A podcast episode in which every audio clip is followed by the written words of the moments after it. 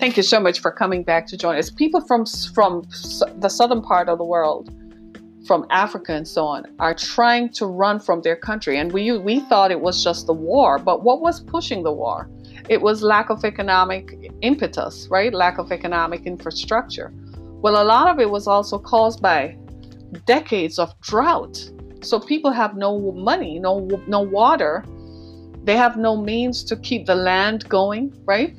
They have no infrastructure, economic infrastructure to take the natural resources out of the land to create sustainable economies. So people started migrating and they're moving to the northern parts of the world because it's almost as if you can feel that, that those areas where they live is heating up and it's getting warmer and warmer. The, the, the, the, the planet is getting warmer and warmer, and a lot of it is just caused by what? You're not going to believe it. Our modern lifestyle, right? When we turn our heat, our air conditioners on, when we drive our cars, right? Right? And when we turn our furnaces on to keep our homes warm, it's emitting gases that go up in the atmosphere. And that is what is causing the climate, the, the, the, planet to warm up. In causing the planets to warm up, we who live in the northern hemisphere are faring better because we cool down. So at certain times of the year, cyclically, we uh, develop and achieve different seasons that rotate between spring, summer, fall, autumn, and winter. Well, in other parts of the world, it's summer all the time. And we used to think it was idyllic because, you know, you could just live in a constant summer phase. Well, sucks to be to, to, to be to, to be us, but those folks are not living the dream because they had they're deprived. They live in depraved, you know, depraved circumstances. They don't have water. They don't have access to running water. They don't have access to clean air because in some of those places they practice what is called slash and burn agriculture, where they chop down trees and so on to burn to burn to create fuel. You know what it is, right? And that destroys the ecosystem. You uproot the trees so the soil has nothing to hold on to. So if you don't have trees, you're not going to have precipitation. You're not going to have rain and they engage in tribal wars. Oh, I call it tribal war. It's tribal wars because it's ridiculous and stupid. You know, you're fighting over something that probably happened a hundred years ago, and you're fighting over something that is not even significant or relevant. You're all in poverty, and you need to figure out how to move together as a group, and instead you're fighting. Tribal warfare, and so these places uh, have been in wars for decades people can't live there anymore. So people start moving forward, right? And that is uh, and that is what is driving a lot of that that migratory patterns that they're moving to the northern hemisphere and eventually over time 20 30 40 50 years they will integrate right it takes a while integration is is is not quick integration is something that takes a while and then they will integrate and blend in but here in America, we have our own situation. We are looking at something happening in California, a wild wildfires that are completely out of control, that are having real-time impacts on people's lives. People don't know what to do. People don't have any means of recovery. Even if the government were going to give you $500, what can that do to your to your life? How is that going to start life? When you live in an area that the town is completely burnt out, so your job is gone. The jobs are gone. So the only people who can afford to return to those places are people who are wealthy. The insurance companies make a big check, they can go back and build a house and start life over again, building more fire resistant things. Which brings me to the next point. Why do we build houses that are not fire resistant when you live in a fire zone? In California, for instance, in the Sonoma, in Sonoma County, that's the wine country. Seriously? Like, seriously. And I know that things happen and so on, but like, seriously, it's very expensive to live there. And I imagine now there's going to be a, a reverse kind of migration of people who are going to go back home because luckily you probably had mom and dad or grandma and grandpa or an aunt and uncle whom you have no choice but to go back to wherever you came from to live again, to start again. because after losing your job, you just didn't have anywhere to stay. It was either that or be homeless. So, after these wildfires, how many people do you think are going to be homeless? People literally just took what they could, packed it in a car, and drove for their lives.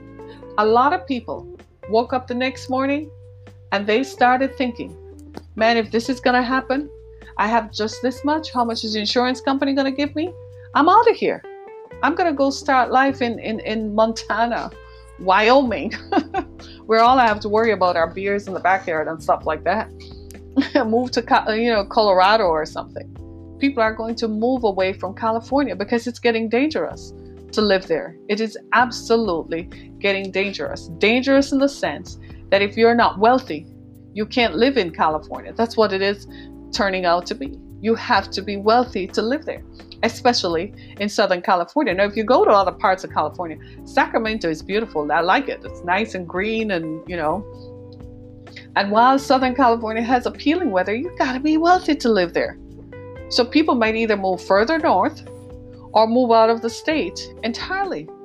And that says a lot. But what kind of technology, what can we do to stop wildfires? I am not sure, I don't have the answer to that. I'm trying to figure it out because I'm trying to understand what causes them in the first place. Because I'm looking at the scenery and I'm like, why in 20 years you've not learned to plant green trees? you know what I mean? Why haven't you planted trees that is going to create precipitation and attract and cause rain to happen? If you don't have trees, you're not going to get any rain. You need trees to, to, to, to encourage the root to build into the roots that is going to emit photosynthesis. Anybody remembers that? So that you can have precipitation fall. So when the winds from the ocean interact with the trees on the land, you're going to have some kind of effect. Why are we not building trees in California? Did we just want to look at the bare mountains and not think that something was going to happen? I don't know. And I know in some areas of uh, California, they encourage a certain amount of shrubbery to be on the ground as it, it de- depletes the, uh, it reduces the ability to, you know, the chances that you'll have wildfires. I'm tired. My brain is running 100 miles a minute. I have another appointment today. I have to go to Flint in a few hours, in just a few, and then I have to go to. Then I have another event back here in Metro Detroit tonight. So, but do you see what I'm saying? So when you think about it, it makes you think, and it's making you stop and wonder, what on earth is going on? Because why is it that we can't seem to have a handle on these wildfires with all the technology that we supposedly have, why can't we stop wildfires? What is it that we can't stop wildfires? Why? I know that people start fires, and you're all looking at me like, Harry, don't act like you don't know. People do start fires, but the condition had to exist for the fire to ignite, right? So somebody can, you know, throw out a cigarette butt, but if the dry ground and the dry brush is not there, then the fire won't start why do we continue to have wildfires? Is it that people just want, there are so many houses, people just want to live on the hillside and enjoy the mountain view, enjoy the view of the ocean? But you gotta have soil and you gotta have trees to hold the soil in place. And if you have trees, then you're gonna have precipitation, so you'll have rain. Years ago, I remember there had been talk about using seawater. I think they still do that in some parts of California, especially farmers, right? That's the desalination process where the salt is extracted from the seawater so they're able to use it for farming and watering and so on. And I'm like, you have that big great ocean out there and you all haven't thought about piping the water in? Years ago, they wanted to build a pipeline from the Great Lakes to California. I'm like, no, you don't. We're not going to sanction that. Huh? Then you drain our lakes and then we have a drought and then we don't have any water to sustain ourselves because you drain our water. Hell to the no. No go plant some trees over there.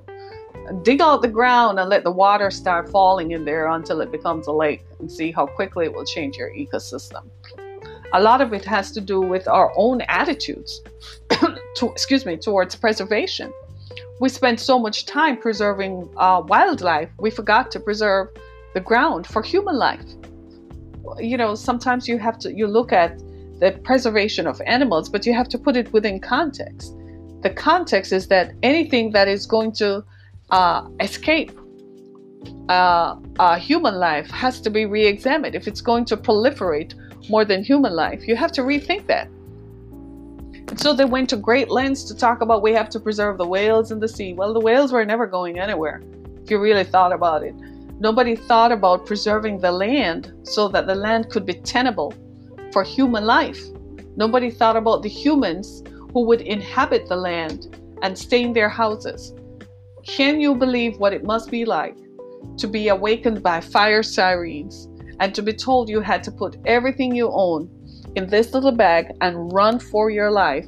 And when you look back, all you can see is your home is burning. Imagine what it must be like for people to be so traumatized to drive down the 405 and have to drive through fires on the right, fires on the left, fire in the median. I drove through a wildfire in, in, in, in Orlando, Florida from uh, interstate just off I 95 in Daytona Beach through Interstate 4 through to Orlando. And I have never forgotten what that felt like. I can just imagine what those people felt like. And so I say to all of us, it's time for us to re examine what this is causing. It is highlighting this that we never thought about. What happens to people who don't have a million dollars, who could not afford to pay their insurance? What happens to all those seniors who retired and moved to California and lost their homes, lost their retirement savings because you tried to live? What happens to all those folks? It has created a wealth gap. And eventually, California is going to be a land just for the rich. And the rest of the folks will just have to take a sideline and go live in uh, Washington State or uh, Oregon somewhere. right? right? Maybe they'll have to build uh, greater freeways, right? And the bullet train, like the one they have in Tokyo. So you can live in Oregon but work in California. They take the bullet train back home and Instead of it taking you a whole entire 12 hours or 14 or 16 hours, it takes you two hours to get there. I don't know if that's where it's going, but it is significant. People in California are paying the price in Southern California. Send up a prayer for those folks. And if you know someone, if you are related to someone who is caught up in that wildfire, extend your home to them and tell them maybe it's time you rethink this. Because guess what? Nothing is going to change significantly in the next three years. So there's going to be another wildfire next year, and one the year after that, and the year after that.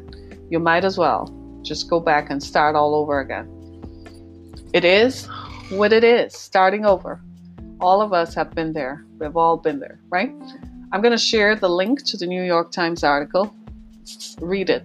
It is quite the thing. And for those of us who live in these areas, I send prayers out for everybody. Just take care of yourselves, folks. Take care of yourselves. It's going to be okay. I promise you, it's going to be okay. You may just have to make some hard, tough decisions about starting over, but it's going to be okay, right? My name is Harriet Kimmick. Thank you so much for joining us on Down to Earth. Make sure you come back and join me again. In the meantime, go subscribe to our podcast. Hey, y'all, download and subscribe to my podcast, huh?